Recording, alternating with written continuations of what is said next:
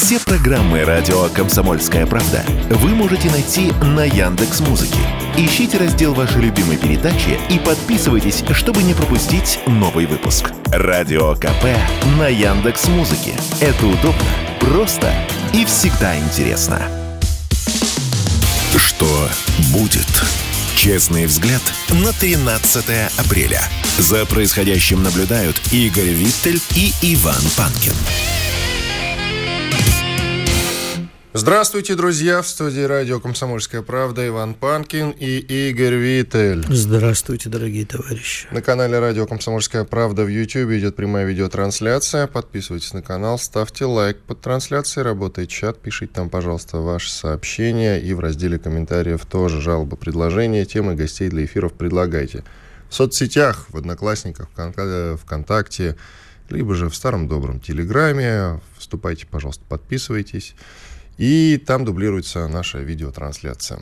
Слушай, знаешь, что я задумался? Ты а задумался, что люди, это, это хорошо. Что так? люди делали раньше, когда вот не было соцсетей всего? Ну, там конец 80-х, 90-х, они как с телевизором Привет, просто разговаривали? середин нулевых, ты что? Нет, ну просто мне интересно, они как вот разговаривали с телевизором? э, Вот куда девалась вся та энергия, не растраченная на общение с ведущими? Это у тебя все это было в 80-х. Ну. А я тебе скажу, что ВКонтакте и Одноклассники появились в, 2000, в конце 2007 года. Ну да. Ну, а не 80-х, извини, пожалуйста. Ну, я тебе просто говорю, что я вспомнил 80-е А и вспомнил, у тебя 90-е. сразу автоматически в У 80-е. меня сразу, да-да. да, вот ты понимаешь, э, я, я вот Куда не- девать? Это надо у тебя спрашивать, куда девались.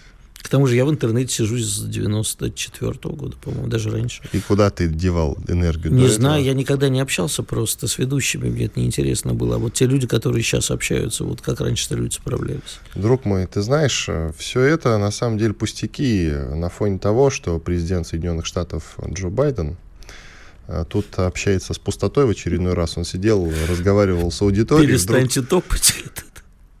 вдруг поворачивается, э, смотрит в стену прямо. Да, действительно страшная Я картина. видел, да, да, да, да, это И что-то говорит, «П- прекратите там ходить, не мешайте мне разговаривать. Нет, он еще после этого поднимает голову вверх и говорит, блин, а я вот этого еще не видел.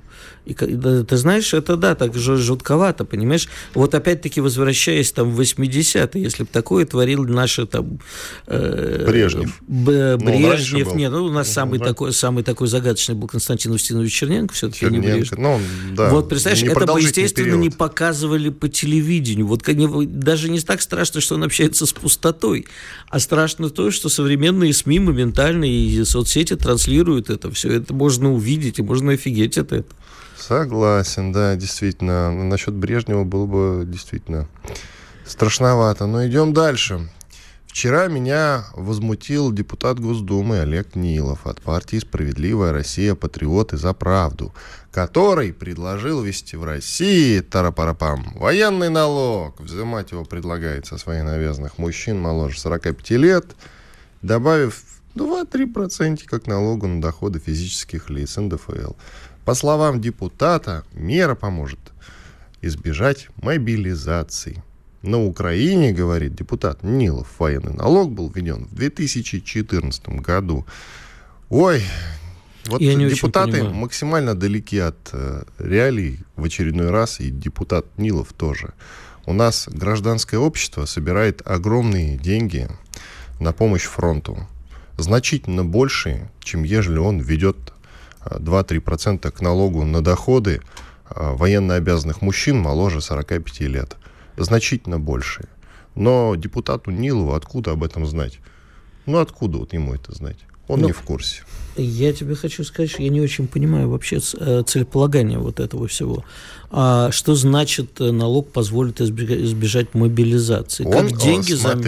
он хочет, чтобы те люди, которые сейчас э, участвуют в военной операции, получали э, зарплату, скажем так, да, в два раза больше, чем имеют. Не 200 тысяч рублей, а 400-500 тысяч рублей. С одной стороны, звучит красиво, да?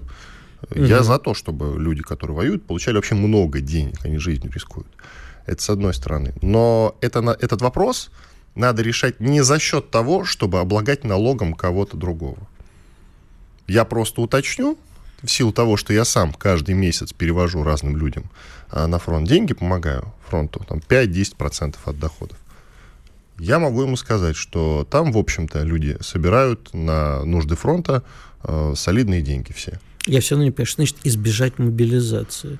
Повысить день, э, зарплату, денежное довольствие, назови это как угодно, и обеспечить фронт за счет таких поборов, а это не, не позволит избежать. Ну, то есть, как бы, если нужна мобилизация, то она нужна. Живой... Люди э, получат стимул идти воевать. А, в а, этом, в Потому этом что смысле. за пол мульта, да, желающих найдется побольше, имеет в виду господин Нилов.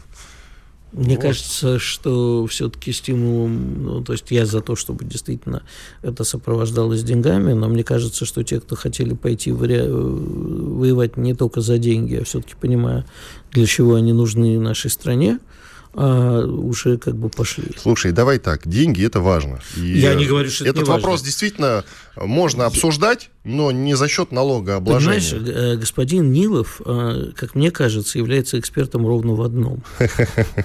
а ты будешь смеяться, да. точнее, ты уже смеешься. Но он, насколько я помню, был сначала председателем Федерации э, фигурного катания на коньках Санкт-Петербурга, а потом стал вице-президентом Федерации э, фигурного катания России. Вот его фигурное катание интересует. Пусть там какие-нибудь законодательные инициативы вносят. Обязательно исполнение да? тройного тулупа, например, в каждой программе. Да ты что, серьезно? Сейчас посмотрю. Да, абсолютно. Не вижу я этого, да. Можешь мне поверить. Это абсолютная правда. Ну да ладно, давай к другим новостям. Страшное видео начали вчера обсуждать. А, распространялось по лучшим телеграм-домам. А, на ней изображены мужчина с белой повязкой на правой ноге, одет в камуфляж, и лежащий на земле человек в военной форме с желтой повязкой, использующийся украинскими военными. Мужчина на кадрах отрезает ножом голову лежащему человеку. А, Все это подано так, будто бы солдаты нашей армии лишили таким страшным образом жизни солдата ВСУ. Вот как это преподносится. Я, честно говоря, в, в содержание и достоверность этого видео не верю. Но, с другой никто стороны, не пов... верит. ну как никто? Ты знаешь, многие вот поверили. Нет, подожди. Те, кто, э, на кого это видео было рассчитано, те и поверили. А что ты тут удивляешься? Я вот тебе начал возмущенно перед эфиром рассказывать, что почитал э, соцсети некоторых своих друзей, находящихся сейчас не в России. Такие друзья у меня есть. Я не прерываю с ними общение, потому что это для близкие, дорогие моему сердцу друзья. Я к ним отношусь как с людьми, которых это просто окончательно поехала крыша, они сошли с ума. Но когда-нибудь, может, образумятся, они вот живы это обсуждают, но как же так? А я вежливо заметил, что, типа, ребят, а вы вот... Я сейчас не обсуждаю происхождение этого видео, кем оно было вброшено, для чего оно было вброшено. Я что-то от вас ни разу не слышал никаких возмущенных воплей, когда укра... украинские военные прибыл... расстреливали пленных. Отрезали, кстати, голову, мы это видели. Убивали штыком в глаз. Пленных. Пленных. Нарушение Женевской конвенции абсолютно. То есть против всех правил ведения войны. Надо а... ли напоминать про те страшные слухи, которые пока что все-таки в статусе слухов и остались, про отрезание интимных органов. Да, конечно. А я тебе хочу сказать, что это часть той самой когнитивной войны, о которой мы говорили с Семеном Ураловым. Я тебе больше скажу. Это все часть того самого контрнаступления. Контрнаступление, да, все, это, все правильно, да. Вот мы с тобой одинаково мыслим в данном случае. Это а часть того контрнаступления, да, понимаешь? И э, все это сопровождается в очередной раз. Каждый день всплывают новые подробности. То ли слитых, то ли не слитых, то ли существующих, то ли несуществующих документов Пентагона. И в общем-то, многие люди уже даже с той стороны говорят, что это вот отлично слили через литовцев. Да, литовцы, наконец, громко сказали, эти документы показывают, что разведка Соединенных Штатов в своем величии превосходит все. Посмотрите, они знают о нас самые интимные подробности. Вот мне бы очень хотелось, кстати, да, чтобы э, уж раз разведка Соединенных Штатов да, сказала, что ли, за Литвой даже зачем-то следили, пусть они нам расскажут подробности интимной жизни а литовского руководства. Столько всего интересного узнаем. А еще можно рассказать про их бабушек и дедушек, про бабушек, про дедушек, которые своими руками убивали евреев лично. Было вот дело. пусть, пусть расскажут, а? Было дело. Пентагон же, кстати, спрогнозировал четыре варианта развития конфликта на Украине. И, среди прочего, допустил смерть Зеленского. И все это говорится в секретных документах тех самых, которые были слиты. И, среди прочего, там фигурирует удар по Кремлю. У-у-у. Ну, слушай, не, не то, что смоделировал, это обычная задача think танков они садятся, центров таких, центров мысли, назовем их так по-русски, они садятся, моделируют какую-то ситуацию. Это не значит, что это они там рассматривают ее как наиболее вероятную или вообще как вероятную, а просто садятся и говорят, а давай посмотрим, а что будет, если будет вот это? Нет, я думаю, что все-таки они рассматривали такой вариант в случае, если Украина, и они до сих пор допускают, выйдет из-под контроля. А Украина иногда выходит из-под контроля. Очевидно, что... Выйдет допустим, из-под контроля, где-то возьмет ядерное оружие, где-то возьмет числе, средства В том доставки. числе, в том числе. В том числе. То есть такой, Они, знаешь- э, во-первых, смотри, Зеленский не контролирует все ВСУ вместе Не, с я же тебе не говорю. Ну, И В Насбаты общем, не бесконтр- контролируют. бесконтрольно найти ядерное оружие и средства доставки вряд ли можно. А вот э, как бы получить его от какого-то из государств, там, ну, допустим, Пакистана. Я сейчас ни в коем случае не хочу обидеть Пакистан, ну, например. Те, у кого есть это ядерное оружие, и те, у кого оно не очень афишируется, сколько его есть. У Северной Кореи, например, а вдруг Северная Корея решит помочь Украине? Так вот, я думаю, что вполне себе они рассматривали такой вариант, что что-то пойдет не так, и Украина, да, вполне себе может наворотить дел.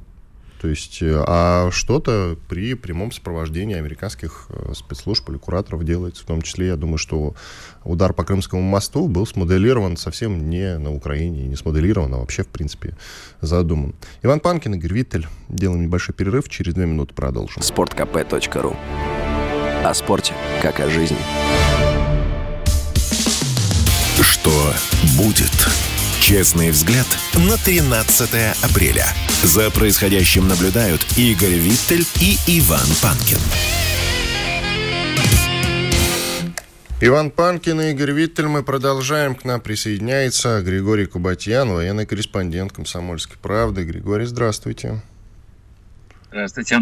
У вас выходит материал на сайте kp.ru, друзья, вы можете его почитать, про батальон «Ахмат». И мне коллеги подсказывают, что вы служили там в сентябре. Все правильно, да? Да, да. Расскажите, пожалуйста, об этом, это очень интересно. Вообще, э, несмотря на то, что э, батальон Ахмат максимально подробно представлен в ТикТоке, вообще ничего не известно про батальон Ахмат на самом деле. Сколько раз я не пытался каким-то образом пообщаться с бойцами, мне ничего не вышло. Вот э, поэтому расскажите, это очень интересно. Я пошел добровольцем. А, В конце сентября контракт подписывал на три месяца. А, Ну, провоевать э, успел только один месяц, потом меня ранило. И э, еще месяц был в госпитале, и месяц еще восстанавливался э, в санатории. Так что вот не так долго я воевал. Но такой эпизод был. А, Мы стояли, ну вот там под, э, под Солидаром, под Яковлевкой. Ну, собственно, в бою под Яковлевкой, э, когда мы сдерживали прорыв, а, меня и ранило. Скажите, пожалуйста, э, Григорий, вы с нами? Да, Да-да. чуть подвисает немного. А вот У какую меня роль- подвисает связь, да, связь не очень хорошая, да. а, Тогда картинку отключите, пожалуйста, звук будет получше. И Да. задержки не а, будет. а у меня к вам такой вопрос. Какую роль играют такие батальоны э, в СВО? Ведь это, э, можно же это назвать, их неофициальное такое название подразделения Росгвардии, которое называется кадыровцы, в том числе э, и батальон Ахмат. Какую роль они играют? Я имею в виду вот такие батальоны, собранные скорее по национальному э, признаку, у которых свои какие-то, возможно, своя идеология отчасти, то есть не отличающаяся от идеологии СВО, но какая-то общий дух, а, ну, не будем также, наверное, сбрасывать со счетов, что это батальоны э, людей, исповедующих ислам, что Давай напрямую спросим, дух. а, комфортно ли было среди чеченцев вам Ну, вот воевать? я пытался как-то, Не знаешь, надо, мягко деликатно. подойти Конкретный вопрос, деликатно. Григорий. Конкретный вопрос. Ну, смотрите, есть э, чеченские батальоны, а есть добровольцы Ахматов. Добровольцы идут э, все желающие. Там нет ограничений по этническому или религиозному признаку. А конкретно вот в нашей учебке в Гудермесе, э, ну, наверное, около трети было чеченцев, или, может быть, четверти. Остальное это все были э, люди разные, с разных мест приехавшие. Там были с Северного Кавказа, с Бурятии, с Дальнего Востока, с Карелии, с Крыма даже. То есть люди совершенно разные. А, более того, а чеченцы держались немножко особняком, у них были свои э, командиры, и, и в дальнейшем, когда мы уже, э, когда нас отправили в зону СВО, их тоже отделили, и у них там своя программа. А у нас была своя программа. То есть э, к нам могли попасть чеченцы только по собственному желанию. Ну, в основном это э, из числа обрусевших чеченцев, кто давно живет в России, и, ну, в смысле, вот э, среди русских, да, и им комфортнее говорить там, на русском языке, а не на чеченском, и вот комфортнее среди русскоязычных. Такие тоже были. Вот. А так у нас конкретно были и мусульмане, и христиане, и буддисты, и язычники, и атеисты, в общем, кто угодно. Никакой, никаких ограничений, скажем. В Располаге там люди могли нам намаз э, совершать. У нас там же был сделан ну, что-то вроде алтаря такого православного с иконами, и там свечи зажигали, когда это было нужно. То есть они вот. не являлись костяком организующей силы и, э, скажем так, силой командирской, наверное. Высшие командиры были чеченцы. Угу. Высшие командиры, да. Отличаются ли действия вот таких батальонов от действий регулярной армии? А, ну, я, поскольку не воевал в регулярной армии... Ну, вы же сталкивались, сказать. вы же наблюдаете. А, особенность такая, значит, э, там, ну, как мне показалось, достаточно демократично все. Э, там нет имен вообще, есть только позывные. То есть я просто не, не знал имен там ни командиров, ни сослуживцев, только позывные. А, там нет званий ну, ты, ты просто знаешь, что вот, вот это вот твой командир, а вот над ним есть там, командир, а, допустим, роты. А, ну и, и все. То есть ты, ты не знаешь, как, какое у него звание. А, поэтому там это не играет большой роли. То есть рядовой может э, быть э, командиром достаточно большой группы людей. А человек, э, который пришел в добровольцы с каким-то званием, допустим, даже майора, к примеру, он может э, воевать в качестве рядового бойца. Нет конфликтов между э, бойцами чеченской национальности и бойцами других национальностей. Ведь не, не будем забывать, что еще совсем недавно между нами происходило несколько войн и, в общем-то, очень жестоких войн. Забылось это все? Я, ну, конкретно у нас не было э, таких проблем. А, я не знаю, там я не могу отвечать там, за, за, за, за весь Ахмат, но конкретно у нас не было. Вообще не было никаких конфликтов на этнической почве. Такого, что вот или э, такой национальности, а другой национальности нет. Наоборот, все очень радовались, что все разных национальностей. То есть это как-то даже объединяет, что у нас есть общая идея, а, хотя мы вот все достаточно разные. А, нет, проблем не было. Более того, командиры э, чеченские, ну то, чему я был свидетелем, они все-таки следят э, за тем, чтобы такого не было. Проговаривают это, чтобы не было никаких конфликтов, чтобы не было нарушений дисциплины, ну и так далее. Скажите, пожалуйста, много грязных сплетен распространяется в телеграммах в разных по поводу того, что батальон Ахмат это такие тикток войска, что называется, которые больше снимают красивые видосики, а не участвуют в боевых действиях? Ну, конкретно у нас связи не было, поэтому мы ничего такого прям снимать э, не могли, когда там находились. А, да и как-то было не, не до этого.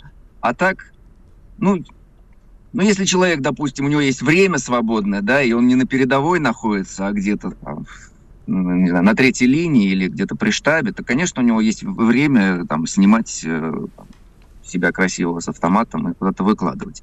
А так вообще, когда ты, не знаю, в окопе где-то находишься, то ну не так прям э, сильно. ну, к тому же, вообще с телефоном на, на передовой плохо. Просто так телефоны отбирают, кстати, Григорий, или нет? Я слышал, что телефоны отбирают вообще. В разных частях по-разному. У нас конкретно не отбирали телефоны. А, но э, значит, считалось, что телефон, ну нам так говорили, что телефон безопасен, если из него вынуть симки, если его в авиарежим перевести, если там отключить геолокацию, тогда якобы он не виден. На самом деле он все равно виден, а, особенно если телефоны, привезенные со стороны России и, и не, не купленные на территории Украины. Да, они видны по АМ, они, они бьются. И при желании любое скопление телефонов таких можно накрывать совершенно смело а, минами и снарядами. Поэтому нежелательно на передовой э, брать с собой телефоны. Но дело в том еще, что зачастую просто сложно ориентироваться на местности. Вот для общения с артиллерией нужно как-то их скоординировать по карте, а карта в телефоне, ну и так далее. Там много всяких нюансов. Еще... Вот поэтому люди берут телефоны. Спасибо большое. У вас в том числе есть материал как раз за вчерашний день на сайте kp.ru с пометкой «Эксклюзив». Украинский снайпер развлекался поля в четырехлетнего ребенка, гласит заголовок. Расскажите, пожалуйста, об этом. Ну, это я э, общался с жителями Александровки. Это село, которое является частью Петровского района Донецка. А, Донецк большой. Конкретно вот этот его район примыкает вплотную к Маринке, занятой э, противником. И там люди не просто находятся вот вблизи э, линии соприкосновения, а они просто на виду находятся у, у врага. Ну и периодически туда набрасывают и, и снаряды, и мины, а иногда просто снайпера э, стреляют по жителям, и там им приходится, чтобы до дома дойти, бегать огородами, там как-то прятаться – а, ну и да, бывает, э, вот, снайпера стреляют, причем стреляют как-нибудь, ну так, чтобы не убить человека, а вот ранить как-нибудь, чтобы он побольнее был, или как-то его, не знаю, поиздеваться. Ну, то, такие случаи были, и вот э, жители Александровки про это раз. Можно ли говорить о том, что солдаты ВСУ, учитывая ваши слова, отличаются какой-то особой жестокостью или нет? Но я бы не делал таких э, прямо выводов. Э, я думаю, что там просто, как, как в любой армии, э, любой страны могут найтись садисты, потому что садисту вообще в армии хорошо, потому что он имеет возможность делать все, что захочет, и ему никто ничего не скажет. А, и поэтому, ну, вот такие вот боевые действия, они, конечно, иногда в людях открывают э, какие-то порталы в преисподнюю. А, и много чего происходит. Вот поэтому, а, да, я думаю, что с, той стороны есть какие-то, может быть, там, националисты, фашисты, какие-то люди, которые вообще не имеют никаких а, ограничений, ни этических, ни моральных. Ну, я не уверен, что вот прям все ВСУ такое. Ну, там много просто мобилизованных людей, которых вынуждены, ну, загнали в эту армию, вот они там воюют. А есть, да, конечно, садисты, да. Спасибо большое. Григорий Кубатьян, военный корреспондент «Комсомольской правды», был с нами на связи. Э, берегите себя, пожалуйста, Григорий. Иван Панкин, Игорь Виттель. Делаем большой перерыв. Сейчас будем общаться с теми, кто пишет нам в чат Ютуба. Я напоминаю про прямую трансляцию на канале радио «Комсомольская правда». В этом самом Ютубе, пожалуйста, лайк ставьте под трансляцией на канал, подписывайтесь. Радио «Комсомольская правда». Срочно о важном. Что будет?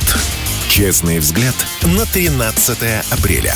За происходящим наблюдают Игорь Виттель и Иван Панкин. Мы продолжаем в студии радио «Комсомольская правда» Иван Панкин Игорь Виттель. Я напоминаю, что на нашем канале в YouTube радио «Комсомольская правда» идет прямая видеотрансляция. На канал подпишитесь, пожалуйста, лайк подстав... подставьте, да, поставьте в чат, пишите. Мы с удовольствием ответим э, в конце часа и в середине следующего часа во время больших перерывов. К нам присоединяется Алексей Подберезкин, директор Центра военно-политических исследований, профессор МГИМО. Алексей Иванович, здравствуйте. Доброе утро. Алексей Иванович, непростой разговор нам с вами предстоит, честное слово. Мы с вами как-то общались, и был у вас прогноз, что в марте, в апреле силы ВСУ иссякнут. Ну вот, как-то пока что не иссякли. Что скажете? Ну, в общем, э, я нет, я не отрицаю свой прогноз, а так оно и произошло. Собственно, э, затягивание так называемого кон... начала контрнаступления означает только одно. На Украине боятся не распутицы, э, не каких-то там нехваток боеприпасов, а боятся того, что это контрнаступление может стать для них последним. То есть среди вот в том соотношении сил, которое сейчас сложилось там, украинские военачальники и политические руководители увидели серьезную угрозу для существования вооруженных сил. То есть я согласен с теми экспертами, немногими, кстати сказать, очень немногими экспертами, которые считают, что украинские вооруженные силы уже проиграли войну и теперь думают, как э, эту ситуацию для себя э, максимально безболезненно использовать. А что значит проигрались у них сейчас под ружьем? Прямо сейчас порядка 600 тысяч человек по разным а данным. вот я не знаю, да. Я не знаю, откуда такие цифры. Может а я скажу, я скажу. Нам называли вот эту цифру, называли несколько человек. В принципе, с ней солидаризируется Александр Кос, военный корреспондент. Потом Стас Обищенко, это документалист, Артином называл. А, ну и далеко ходить не надо. Тот же Пригожин, например, говорит про 400 тысяч глава ЧВК ну, Вагнера. Пригожин, да, Пригожин говорит от 200 до 400 на самом деле. Да, да, это... да. Ну, 400-600, пожалуйста, вам. Это плюс к тому, что все-таки проводится так или иначе какая-никакая мобилизация по-прежнему на Украине. Нет, значит, давайте так договоримся. Во-первых, о том, что мы считаем за вооруженными силами. Да, пожалуйста, за... растолкуйте, да да. реальную, э, так сказать, реальную армию, это то, что прошло переподготовку, то, что находится в бригадах, так называемых. Да, вот реально, ведь все бригады на самом деле известны. Здесь ни для кого не секрет.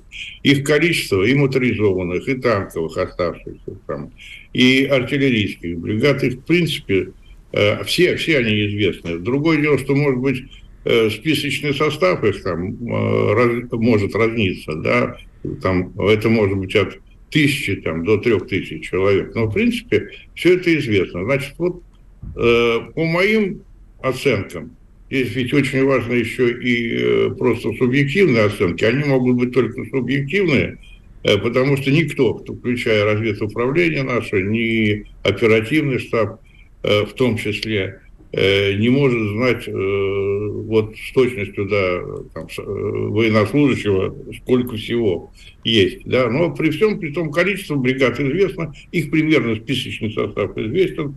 И он говорит о том, что у них есть подготовленных порядка 300 тысяч человек. Ну, кстати, эта цифра вот между Пригожинской Готовой, она очень бьется с Пригожинской, 200-400 тысяч. Это то, что реально сейчас существует. То, что мобилизовано, это совсем не означает, что это может воевать. Это огромная разница. Вот представьте себе э, Россию матушку, так с ее огромными мобилизационными ресурсами, сейчас объявили мобилизацию, призвали миллион человек.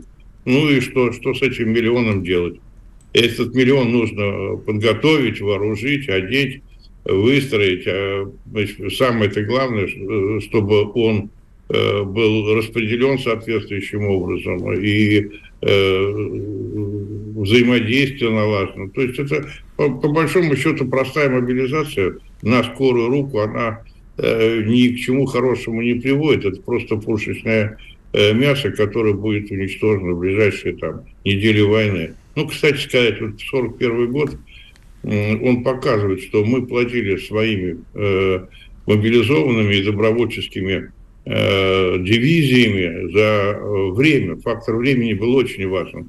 И их задача была э, жизнями сотен тысяч, даже миллионов человек спасти Советский Союз от наступления, да, в основном на Центральном фронте. Поэтому... Да, Алексей Иванович, простите, что перебил. А последние дни, ну, в принципе, не последние дни, последние годы периодически э, появляется информация о том, что Украина готова обгрести ядерное оружие. В общем-то, с этого и началось СВО, с заявления Зеленского о том, что Киев в ближайшее время планирует. А вопрос только, как обрести? Получить его от кого-то еще, э, либо создать э, самим. Ведь э, не секрет, что как бы до, до распада Союза Украина, в том числе и Харьков, был, э, был одним из э, тех центров, в которых разрабатывалось и испытывалось и ядерное оружие. И, в общем-то, потеря с Украины, как бы я после подписания Будапештского меморандума самого ядерного оружия не означало, что на Украине не остались, во-первых, возможность обогащения урана, и о том, что у, Украины есть сейчас такая возможность, об этом можно судить по тому, что они подписали с Канадой договор о поставках. А, есть еще, конечно, варианты с оружейным плутонием, но, насколько я понимаю, а, плутония там сейчас не, нету, не занимается переработкой ядерного топлива для получения плутония. Но, тем не менее, что-то может произойти. Насколько вероятен, а, по-вашему, такой сценарий, что у Украины что-то есть или, возможно, будет в ближайшее время? Ну, действительно, с точки зрения создания, собственно, ядерных боеприпасов, да и средств доставки, и известные украинские институты, в том числе, вот вы говорили о Харьковском университете, да, это, ну, так сказать, родоначальник э, атомной революции в, России, э, в Советском Союзе. Да, все это правда. Но ведь мы сейчас говорим не о теоретической возможности фундаментальных наук, и даже э, разработке прикладных технологий. Мы говорим о промышленном производстве. Вот промышленного производства на Украине нет. Никакое, конечно, государство не будет делиться ядерными боеприпасами с Украиной, это совершенно точно, как и средствами доставки э, межконтинентальной дальности. Вот это все просто надо как бы вычеркнуть из возможных вариантов э, развития событий. Что может быть? в, лабораторных условиях, грубо говоря, можно произвести какое-то количество ядерных боеприпасов. Может быть, два, может быть, три. Может это сделать украинская сторона? Может. Средства доставки могут быть сделаны в лабораторных условиях или использованы, скажем, советские, как вот те самолеты-мишени э, сверхзвуковые, которые использовались в качестве дронов камикадзе. Да? Может быть. То есть это теоретически может быть, может быть. И для этого много там обогащенного урана-то и, и не нужно. И на, на самом деле э, просто надо понимать, что на Украине и была такая промышленность, и обогащенный уран тоже. Вот в каком-то количестве они могут произвести. А вот в промышленных масштабах нет, это невозможно. А лабораторно, ну, вы понимаете, в лабораторных условиях может быть сделана атомная бомба в университетской лаборатории. А, это уже доказано как бы. А средства доставки могут быть э, также э, использованы любые. Сейчас он дрон Камикадзе может лететь там на 2000 километров. Чем тебе не ракета средней дальности, да? Вот. Но это все э, не имеет никакого отношения к военному потенциалу и тем более к использованию. Иногда мы, понимаете, рассматриваем какой-то вид оружия как некий штучный товар, рисуем красивую картинку, не понимая, что за этим стоит две еще как минимум проблемы. Его промышленное производство и э, управление вооруженными силами. Потому что каждое из видов оружия неизбежно сопровождается созданием системы управления а это более сложно. Подождите, даже, подождите. А, возможно, вы говорите, что невозможно промышленно, в университетском возможно. Но раз э, могут создать небольшое что-нибудь, и даже есть средства доставки, это может привести к тяжелым последствиям. В конце концов, вы объясните жителям города, который может быть атакован таким образом, о том, что это вот из ничего страшного, это не промышленно, это вот э, в лабораторных условиях, и больше таких у них либо нет, либо есть мало.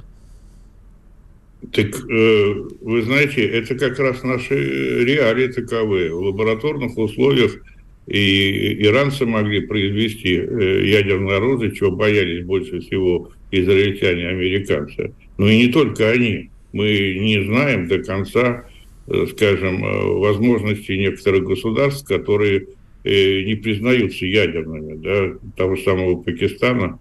Или Израиля. Ну да, поэтому, ну да, или Израиля, который, как говорят злые языки, испытал уже 20 лет назад ядерное оружие. Поэтому да, это так, это наши реалии, к сожалению, это так. Атомная бомба – это не тот продукт, который, так сказать, сейчас стал недосягаем. Для любой страны со средней развитой экономикой, научно-технической базой, это, в общем, не вином Ньютона. Это могут сделать, и в том числе и найти средства доставки. Ну а что вы думаете, Южный Йемен обстреливает э, э, королевство Саудовской Аравии, э, из этих систем оружия, которые, э, казалось бы, да, крошечная страна, даже непонятно какой, э, с каким промышленным потенциалом может и позволить себе обстреливать там аэропорты Саудовской Аравии. Да? Ну, Алексей ну, Иванович, это... сделаем паузу. Радио «Комсомольская правда». Мы быстрее телеграм-каналов. Что будет? Честный взгляд на 13 апреля. За происходящим наблюдают Игорь Виттель и Иван Панкин. Иван Панкин, Игорь Виттель. Мы продолжаем разговор с Алексеем Подберезкиным, директором Центра военно-политических исследований, профессором МГИМО. Алексей Иванович, скажите, пожалуйста, вы верите в теорию большого контрнаступления украинской армии? Нет, я верю в то, что может быть два, даже три контр... попытки контрнаступления украинской армии. Это да. Но это очевидно совершенно. Они, собственно, это не скрывают когда заявили о том, что будут готовить для этого два корпуса, ну, то есть примерно по 3-4 бригады штатные как бы составы. То есть, ну, понятно, 9-10 корпусов плюс какой-то резерв. Вот это вот реально то, что они могут бросить э, в контрнаступление, причем в высокой степени мобильности, оснащенные достаточно большим количеством средств передвижения, бронированных, там, скажем, те самые Брэдли, там, каким-то количеством танков. И э, в это я верю. Я верю в то, что это может быть э, брошено на каких-то узких участках, причем то, что наверняка я верю в то, что где-то будет имитация наступления, как всегда это бывает, потом где-то основное направление, потом оно может поменяться. Вот это все, это как бы общие вещи военного искусства, они неизбежны, и поэтому вот вокруг этого тумана напускается, потому что политическая обстановка требует, чтобы оно было, это контрнаступление, а возможностей реальных э, не очень много. И поэтому вот мы, собственно, разговор-то начинали с того, что вы меня, так сказать, э, немножко подковырнули тем, что мой прогноз не сбылся, но апрель-то еще не закончился, давайте посмотрим. Э, апрель, скорее всего, и покажет, на что способны вооруженные силы Украины. Мой прогноз такой, что они ни на что э, не способны серьезно. То есть они могут по двум-трем направлениям начинать контрнаступление, которое будет превратиться в перемалывание, по примеру Бахмута, огромного количества оставшихся э, профессиональных украинских войск. То есть вот эти профессионалы, которые еще сохранила ВСУ, не, не мобики, как их называют, а именно профессионалы, их очень немного, и они, в общем, там сконцентрируются достаточно тонким слоем в этих местах. Где-то это густо, где-то это пусто. То есть по всему фронту, по большому, так сказать, э, счету, по гамбургскому счету, контрнаступление э, стратегически они не способны сделать. Алексей Иванович, а мы с вами, э, когда так сказать, строили планы, версии, обсуждали возможные варианты на протяжении последних месяцев, мы обычно исходили из того, что мы скрупулезно считали а войска, которые есть у Украины, наличие оружия, поставки Запада, возможность мобилизации. Мы абсолютно не рассматривали вступление на стороне Украины э, какой-либо из стран НАТО в вооруженный конфликт, потому что это был, был бы уже конфликт э, России со странами НАТО, скорее всего, ведущий к ядерному противостоянию и возможному взаимному уничтожению. Правильно? Да, совершенно верно. Наш Хорошо, подождите, это, это, это, это была да. такая вступительная часть. Да. А, после визита Зеленского на днях к президенту Польши, когда речь пошла о Украине с Польшей без границ, и э, перед этим визите, кстати, Байдена в Польшу, где он говорил, что Польша сейчас на острие э, борьбы с Россией, Э, возникает впечатление, что Польшу готовят на заклание, причем вместе с Украиной. То есть какое-то вот возможное, там, если не, вступ, не объединение и не, зах... и не то, что Польша заберет Западную Украину, а будет такое некое союзное государство, Э, и Украина таким образом неожиданно оказывается и в НАТО, и в Евросоюзе. И, в общем-то, Польшу готовят на то, чтобы Польша пополнила этот контингент. Плюс уже вот даже латыши э, открыто признают о том, что их э, войска находятся на территории Украины. Правда, не участвуют, они оговорились в боевых операциях. Про польские все понятно, это об этом уже. Э, добровольцев прочих стран там тоже много. Может, мы не учитываем этот фактор? Ну почему? Мы, конечно, учитываем. И, конечно, ситуация может развиваться в дальнейшем таким образом, что, э, по сути дела, э, Польша и прибалтийские государства начнут участвовать своими вооруженными силами в этом конфликте. Но надо просто понимать, что это не изменит общей ситуации.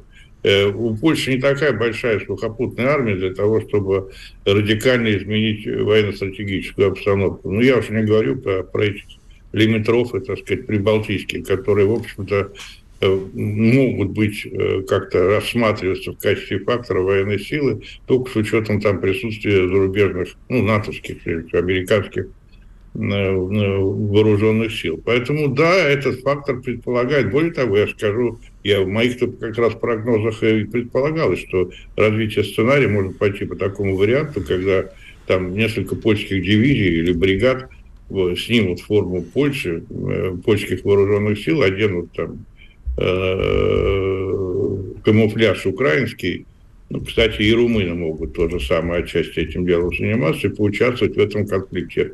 Но я не думаю, что сами государства будут участвовать в этой войне, хотя для американцев, по большому счету, разницы ведь нет. Они готовы на все, в том числе и на то, чтобы участвовали в этом и немцы, и французы.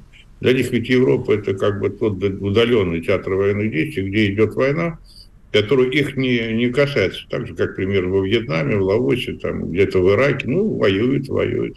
То есть вот кто главный управитель всех этих процессов, и он, в общем-то, во многом будет распоряжаться этим. Я просто хочу сказать, что у поляков не так много возможностей. И а если вооружен... посчитать Польшу, Румынию, возможно, Венгрию, ну это вряд ли. А, о как, э, каком количестве вооруженных сил и с каким вооружением мы можем говорить? Ну, у Польши, если все, грубо говоря, использовать, вот все под завязку, хотя это совершенно нереально, ну, там 200-250 тысяч, это, это все, если там зачистить сейчас весь нынешний состав польских вооруженных сил до, до, до последнего, там, да, ну, еще меньше у румын. Поэтому речь идет о том, что постепенно можно выйти на то, что это опять же не сразу. Постепенно можно выйти на то, что могут быть использованы вооруженные силы там, этих государств и прибалтийских тоже там в масштабах 200 тысяч примерно вооруженных сил, да, численных вооруженных сил. Алексей Иванович, но сейчас много ходит разговоров, что само по себе контрнаступление украинской стране действительно невыгодно, а вот какие-то маленькие акции проводить террористические, это вполне себе имиджевая история плюс довольно громкая, обсуждаемая. И, среди прочего, появились сообщения о том, что они могут и по Кремлю ударить, пусть бы там и прорвался какой-нибудь маленький дрон, который может запустить какой-нибудь условный террорист, находясь прямо в Москве. Даже если он в стену Кремля врежется и урона большого не нанесет, просто останется черное пятно, это большой имиджевый ущерб для России. Способны ли они на это пойдут или нет?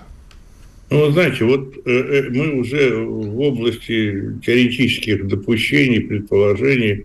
Э, у нас э, с 50-х годов э, вокруг Москвы сосредоточена первая особая армия ПВО и, и, и ПРО, которая там несколькими кольцами окружает, и в том числе защищает от низколетящих целей. Это единственный район в мире, где есть сплошная зона противовоздушно-противоракетной обороны.